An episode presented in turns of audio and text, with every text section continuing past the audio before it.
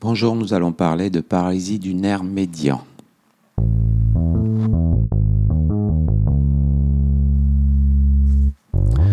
Alors, donc, euh, la paralysie du nerf médian, c'est une paralysie de la flexion des dernières phalanges de l'index et du médius.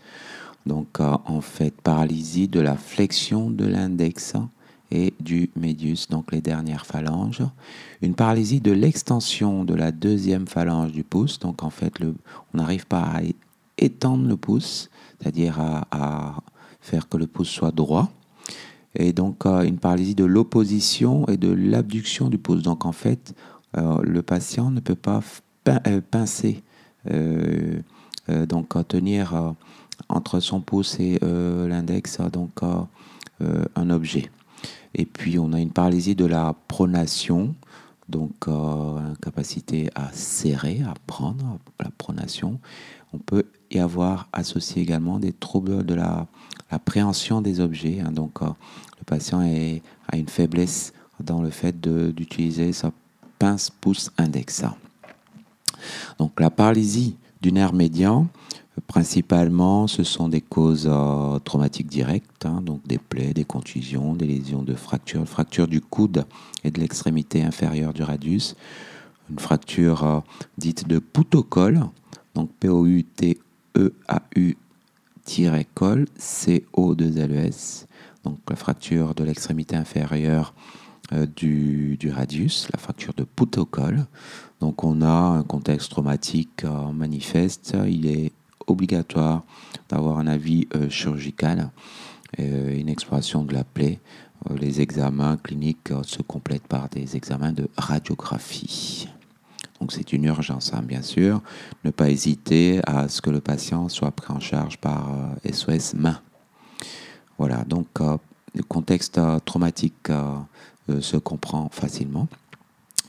Autre cause, le syndrome du canal carpien qui se voit dans certains cas chez les femmes.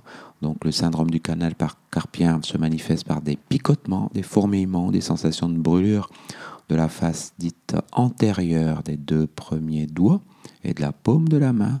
Donc ça épargne le bord cubital, donc en fait euh, le bord de la tranche euh, de la main, donc c'est épargné.